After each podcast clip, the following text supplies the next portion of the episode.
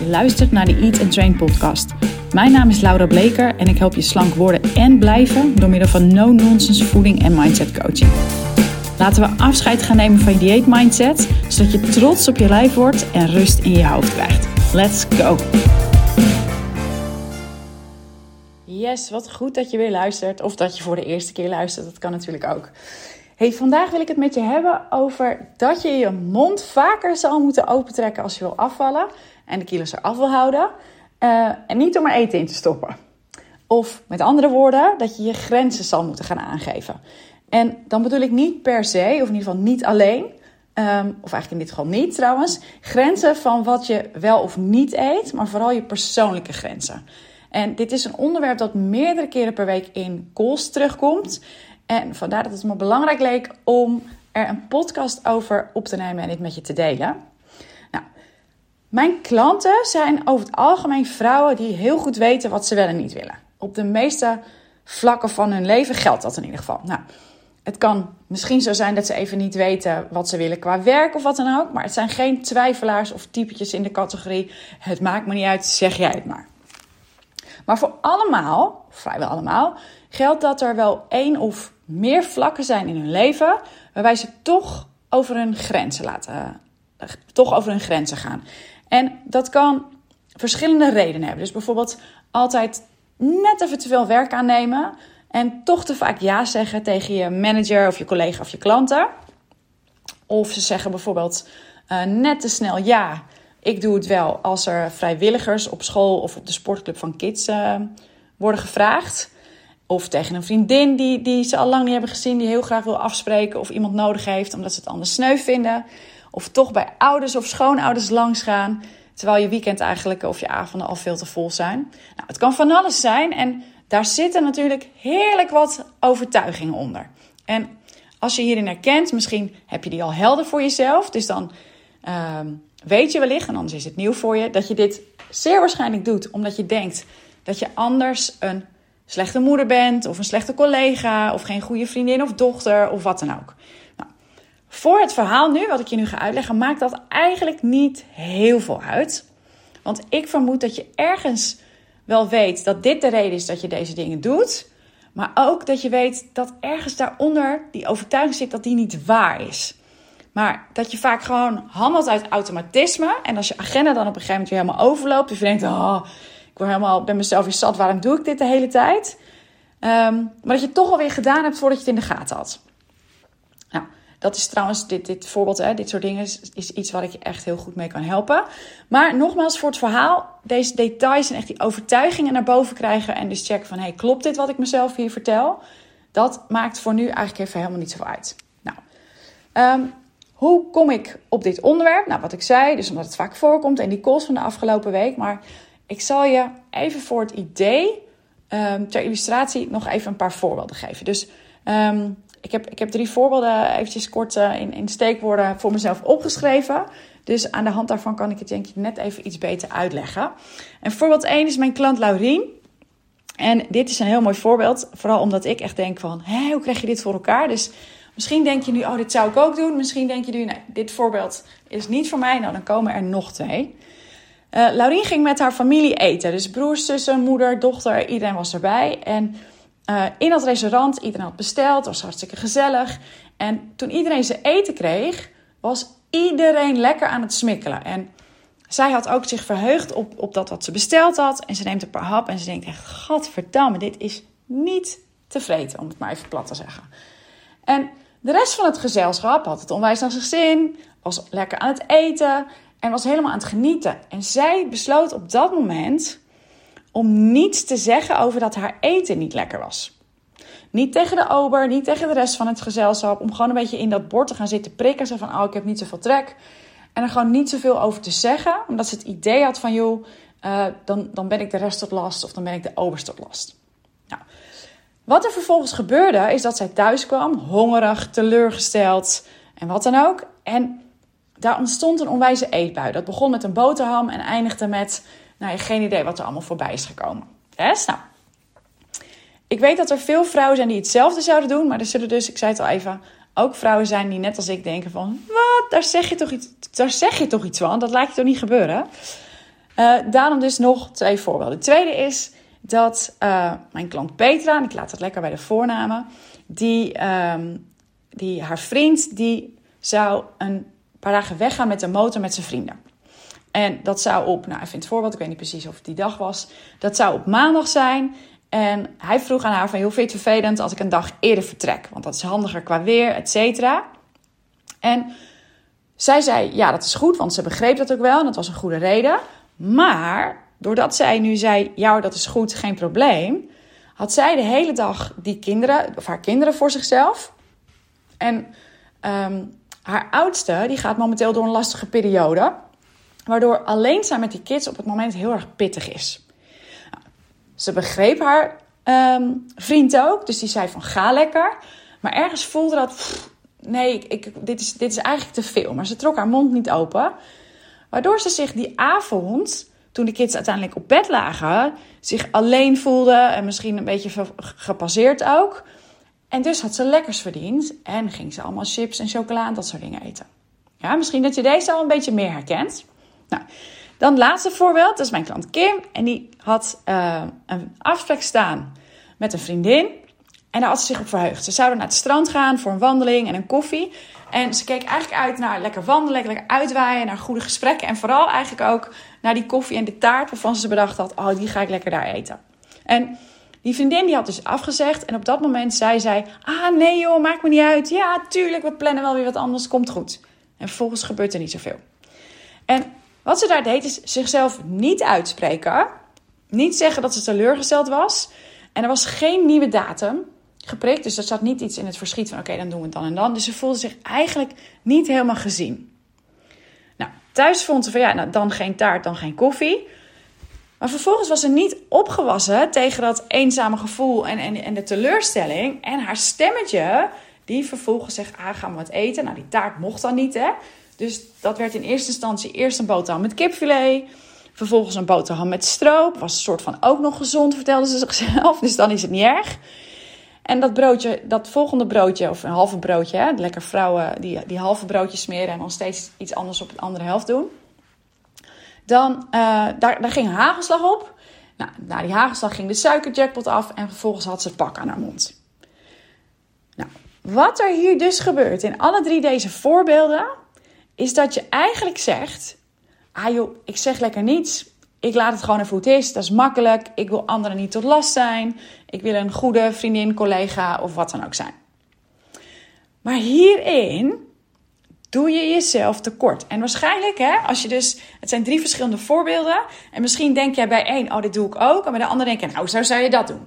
Ja, dus dat is wel grappig dat, los van of je uh, iemand bent die over het algemeen, Uh, wat is het goede woord? Wat zoek ik het woord? Um, nou, ik kan niet op het woord komen. Dat je zegt wat je vindt en voor jezelf opkomt. Assertief, dat was het woord dat ik zocht. Als je normaal gesproken assertief bent, zullen er waarschijnlijk toch één of meerdere van deze punten zijn waarvan je denkt, hé, hey, eigenlijk doe ik dat ook wel eens. Nou, als je, niet, als je jezelf niet uitspreekt, doe je jezelf tekort.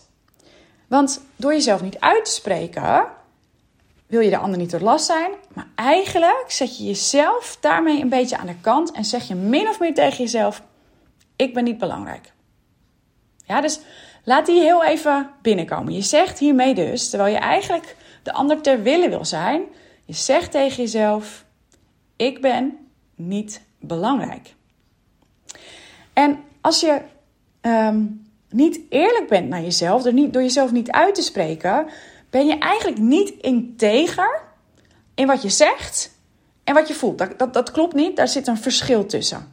En als dat niet met elkaar om, overeenkomt, hè, dus wat jij zegt, dus wat je aan de buitenkant zegt en wat je aan de binnenkant voelt, dan ontstaat daar een mismatch en krijg jij dat onbestemde, ontevreden gevoel. Nou, je raadt het al, dat onbestemde, ontevreden gevoel, misschien niet direct, maar in ieder geval ergens in de loop van de dag, dat moet weg. Dat zit jou in de weg, dat, dat stoort en je weet niet helemaal wat het nou precies is. En wat gebeurt er vervolgens? Jij denkt aan eten. Of misschien denk je niet eens aan eten, gaat het geheel onbewust. Maar je bent ineens aan het eten, terwijl je dat eigenlijk helemaal niet van plan was. En je hebt niet in de gaten waarom dat nou eigenlijk was. Je had het verdiend, denk je. Of nou ja, ja, ja je kon gewoon geen weerstand bieden tegen je stemmetje. Je had eigenlijk niet zozeer in de gaten wat er nou precies aan de hand was. Nou, ik heb vandaag een nieuwsflash voor je. En dat betekent dat, of dat betekent wat ik wil zeggen is, dat de lieve goede vrede bewaren en jezelf wegcijferen en denken, ah joh, doe ik voor die ander. In deze voorbeelden, dat helpt je niet bij afvallen. Dingen doen omdat je bang bent wat anderen van je vinden, helpt niet bij afvallen. Als je duurzaam wil afvallen, dus die kilo's die eraf gaan en die moeten eraf blijven, dan heb je flink wat zelfleiderschap en een heleboel zelfzorg nodig. En als je dat dus niet doet en je zet jezelf opzij, dan zeg je dus eigenlijk, ik doe, het, ik doe er niet toe, ben niet belangrijk en ik ben het niet waard. En dat is zo ondermijnend. Je doet jezelf zo tekort. Sterker nog, het is keiharde zelfafwijzing die dus weer kan zorgen voor overeten. Nou, hoe, als je denkt, hé hey, joh, Lau, je hebt gelijk herkend dit. Hoe pak je dit aan? Hoe ga je hiermee aan de slag? Nou, dat is, wat er hiervoor nodig is, is dat jij een veilige, open en eerlijke relatie met jezelf gaat creëren. Dus dat je gaat leren, gaat oefenen om grenzen aan te geven en dus je mond open te trekken. Ook al is dat soms doodeng. Ja, en, en je kent die uitdrukking, cliché maar waar, van in je comfortzone blijven komen geen mooie dingen. En je zal merken dat dit bevrijdend is. Ik oefen dit echt met klanten, week in, week uit. Uh, ik moet vooral denken aan het voorbeeld van, van Laurien die ik, uh, die ik aan het begin aangaf. Die moet hier nog steeds geregeld over oefenen, uh, om lachen ook. Omdat, ja, toen ze me dit vertelde, was het echt van, toen had ze ineens in de gaten van, wat doe ik eigenlijk? Dat niet zeggen terwijl iedereen lekker aan het eten is en dan haar mond houden. Wat een, wat een gekkigheid. En dat had ze eigenlijk helemaal niet door. Omdat dat altijd is wat ze normaal gesproken doet. Maar nu is ze daar dus mee aan het oefenen. En krijg ik geregeld mailtjes of berichtjes van, hey, ik heb dit of dit gedaan. Wow, ik heb het gewoon gedaan. En nou ja, is er dus ook een hoop lol. Um, maar het is bevrijdend. Het is echt een heerlijk gevoel om respectvol, hè, dus je blijft al bij jezelf, om te gaan oefenen met die grenzen aangeven. En je zal zien dat, het, dat je een ander daar ook mee helpt, omdat hij meer en meer weet wat hij aan je heeft. Want als jij niet congruent bent, ik weet niet of ik dat woord nu juist gebruik, maar dat schiet ineens in mijn hoofd op, dan voelt die ander dat op onbewust niveau ook.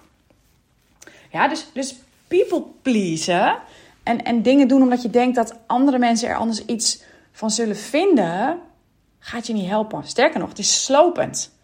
En stel daarbij op dat als jij iemand bent die dingen doet voor mensen in de hoop dat terug te krijgen, zie ik ook veel in mijn omgeving, um, dan is je intentie niet zuiver. Dus je helpt iemand, je doet iets voor iemand in de hoop van, nou, dan doet diegene dat ook voor mij. Dan is die intentie niet zuiver. En als die ander dat niet terug doet, dan zal je gefrustreerd zijn en je eenzaam voelen. Dus even botweg gezegd, als je daar al mee zou stoppen, zou dat je zomaar een heleboel kilo's kunnen schelen. En mocht je trouwens denken, even, even uitstapje, dat overeten om deze reden, deze vorm van emotie eten, dat dat zo gaat als, oh, wat ben ik zielig en alleen en nu ga ik eten, dan, um, nou, dan kan ik je vertellen dat dat niet zo werkt. Het gaat namelijk veel subtieler. Dus de dag gaat niet zoals gepland, of je had je ergens op verheugd, of dingen lopen niet zoals je eigenlijk het liefst zou willen. En vervolgens merk je dus dat jij denkt, ah joh, ik heb dat verdiend. Of ah joh, het kan wel, want het was al zo en zo dag. Ja, dus bijvoorbeeld, ik moest al heel hard werken, dus ik heb het verdiend. Of ah joh, ik sta altijd klaar voor iedereen, maar zijn niet voor mij. Ik heb het verdiend. Dat onbestemde gevoel of dat je echt doodop bent aan het einde van de dag en hard gewerkt hebt. Nou, die zei ik al natuurlijk. Maar echt dat, oh, ik heb het verdiend gevoel. Waarvan je echt ook het stemmetje zo overtuigend hebt dat het lastig is om er weerstand aan te bieden. En het beste advies dat ik je hierin kan geven is, oefen met heel goed naar jezelf gaan luisteren. En dan onderzoeken naar, hey, wat denk ik eigenlijk en wat wil ik eigenlijk echt? En de angsten die daaronder zitten van, oh jee, wat zou er gebeuren als ik voor mezelf kies? Als ik nu nee zeg, als ik nu dit en dit niet doe? Wat zou er kunnen gebeuren? Welke angst zit daaronder? Ben je dan, ben je dan die slechte moeder, partner, vriendin, collega? Of ben je bang dat je egoïstisch gevonden wordt? En als dit die angst is, kijk dan eens van, joh, is dat waar? En helpt die gedachte jou om dat te denken? En Een voorbeeld van hoe het eruit kan zien als je uiteindelijk voor jezelf gaat kiezen in plaats van voor een vriendin die, uh, die wil afspreken terwijl jouw agenda eigenlijk al super vol is, is dat je enige ontspanning die reep chocola 's avonds op de bank is. Ja, en het lijkt me dat dat niet is wat je wil, zeker niet als je mijn podcast luistert. Dus een, even een kort voorbeeld uit de praktijk. Dit is ook weer een voorbeeld van een coachcall van afgelopen week. Stel dat jij een vriendin afzegt in verband met werk. Ja, dus je, voor je werk is iets wat, wat gedaan moet worden en eigenlijk ook iets wat je heel leuk vindt en graag wil doen. Maar je had afgesproken met een vriendin, dus hè, twijfel, twijfel, je zegt toch die vriendin af, omdat je stiekem eigenlijk dat werkding heel graag wil doen. Of je voelt echt van, nou, dit is echt even belangrijker. Maar vervolgens voel je je aan de andere kant rot naar die vriendin. Want als jij last minute afgezegd wordt, voel je je ook niet de moeite waard of on- oninteressant of alleen. Waardoor je tegen haar zegt, oh sorry, van ja, ik kon echt niet anders. En op werk zit je, ben je dat aan het doen wat je eigenlijk denkt, yes, dit had, dit had ik te doen, hè. Maar je voelt je schuldig over die vriendin. Dan zit je in een soort niemandsland. Want je bent en niet dat werk met overgave aan het doen. En je voelt je rot naar die vriendin. En hebt daar ook niet ownership gepakt om te zeggen van, hé hey joh, ik baal. We plannen meteen een nieuwe afspraak. Ik, weet je, I love you. Het spijt me. Ik wil dit echt graag doen. Maar laten we meteen een nieuwe afspraak plannen. Ik hoop dat je dit begrijpt. Want waarom ik dit zo op die manier noem is, wat als je dit omdraait? Dus stel dat dit bij jou gebeurt. Dus een vriendin zegt jouw last minute af. Wat zou die vriendin dan kunnen doen om jou niet dat gevoel te geven dat je oninteressant bent? Nou, het antwoord daarop is, hè, dit vul ik even voor je in, maar ik, ik vermoed dat je dit zou zo antwoorden, is eerlijk zijn. Dus aangeven wat je wil, van oké, okay, ik wil deze klus heel graag afmaken. Ik voel dat ik dit te doen heb, maar ik wil jou ook graag zien, dus laten we direct een andere datum plannen. Ja, dus dat je nu op dat moment iets anders, dat werk in dit voorbeeld, prioriteit geeft, wil helemaal niet zeggen dat je die, niet van die vriendin houdt. En als zij dat trouwens wel zo ziet, zeker nadat je eerlijk geweest bent, dan is dat van haar. Ja, dus dit is even een kort voorbeeld van zelfleiderschap, je mond open trekken, grenzen aangeven. En dat gaat je helpen, want jezelf op de eerste plaats zetten is niet egoïstisch. Het zal eerder maken dat als jij wel ja zegt tegen iemand, tegen een vriendin, tegen ergens helpen of wat dan ook, dat die uit je hart komt. En niet vanuit een verlangen om, om maar aardig gevonden te worden of goed genoeg of om aan bepaalde verwachtingen van jezelf te voldoen. Misschien ook van die ander, maar in eerste instantie van jezelf. En wat ik vaker zeg, hè, um, en dat is echt dat, dat voorbeeld nu van die vriendin, is, zou jij met iemand willen afspreken als je weet dat diegene eigenlijk geen zin had om, of iets anders wilde doen, maar het voor jou doet? Ja, kijk, in sommige gevallen als je echt in zak en as zit en een persoonlijke crisis hebt, kan ik me dat voorstellen, maar even in general. Ja, ik zou dat niet willen. Ik zou liever zeggen, oké, okay, als, als je geen zin hebt nu om met mij naar het strand te gaan of om af te spreken, laten we dan een andere keer doen dat we er wel allebei zin in hebben. En dat, dat is oprechtheid, authenticiteit.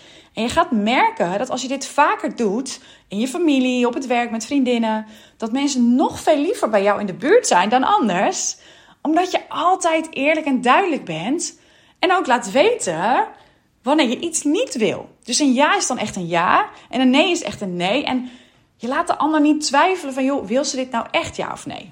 En dit doen is zoveel meer ontspannen, want als jij eerlijk bent, het gaat je echt headspace geven. Als jij heerlijk bent en niet in het niemandsland zit van dat werk doen en je schuldig voelen. Uh, en tegen die vriendin echt zo sorry, sorry, sorry, uh, uh, hè, die manier. Dan, en, en, en vervolgens vanuit dat ongemak in beide situaties gaat zitten overeten. Als je dus eerlijk bent, dan vervalt dat schuldgevoel. En voel je meer ook aan beide kanten de, de passie voor je werk misschien. En de kracht daarin. En de openheid naar die vriendin. En als het schuldgevoel vervalt, zal ook het overeten waarschijnlijk vervallen. Ja, je gaat veel meer plezier hebben in de keuze die je maakt, omdat je er vol voor gaat. Of dat nou werk een vriendin is, of dat feestje waarvan je denkt, Uh, hier moet ik eigenlijk heen, kan niet maken om af te zeggen. Als jij ergens bent, dan is dat omdat jij daar wil zijn. En dit wil helemaal niet zeggen dat je nooit meer iets doet om een ander te helpen. Hè? Zeker niet.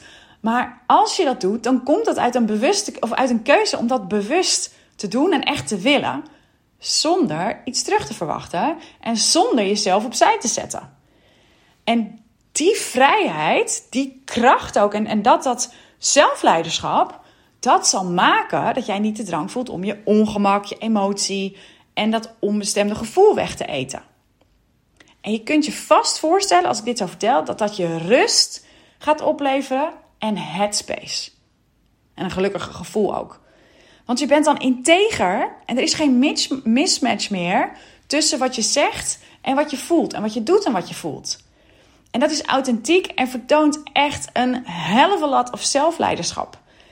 En dat is wat er nodig is om uiteindelijk dit overeten te voorkomen. Dat, dat eten waarvan je denkt, hé, waarom doe ik dat nou? En dat gaat je uiteindelijk dus kilo's schelen. Waarmee je dus, op deze manier kun je dus afvallen door meer jezelf te zijn. Maar het zal ook maken dat als je eenmaal afvalt, dat dit geen trigger is. Dat de hele trigger hierdoor om te overeten vervalt. Dus je gaat afvallen en het wordt dus ook makkelijker om die uh, kilo's die je kwijt bent eraf te houden. Yes? Dus ga hiermee oefenen. En dat kan echt op hele kleine momenten. Doe, oefen desnoods alleen met je favoriete collega of je beste vriendin. Hè? Dus dat je echt, als iemand vraagt wat jij wil, dat je dat duidelijk aangeeft. Of als, als er gevraagd of jij kan helpen, dat je zegt ik kom erop terug. Dat soort kleine dingen. Pak dat zelfleiderschap. Wees eerlijk. En ga eens oefenen met aan te geven wat jij graag wil. In plaats van het voor een ander te doen. Omdat je denkt dat er iets van je verwacht wordt. Yes? Oké. Okay. Hey, dan nog even iets anders. Het is inmiddels half oktober. In de winkels uh, liggen allerlei Sinterklaas spullen. Pe- chocoladepepernoten. Uh, chocoladeletters. Dat soort dingen. Avonden worden korter. Uh, en binnen nood aan hangen de winkels staat er weer voor versiering. Volgens mij gaat de klok ook um, terug binnenkort. En ik ben even benieuwd, hoe gaat jouw zelfleiderschap eruit zien in deze komende tijd met feestdagen en overal lekkers? Ja? Ga je, zeker na de, deze podcast geluisterd te hebben, je mond vaker opentrekken? En haha, flauw grapje, niet om te eten, maar om goed voor jezelf te zorgen.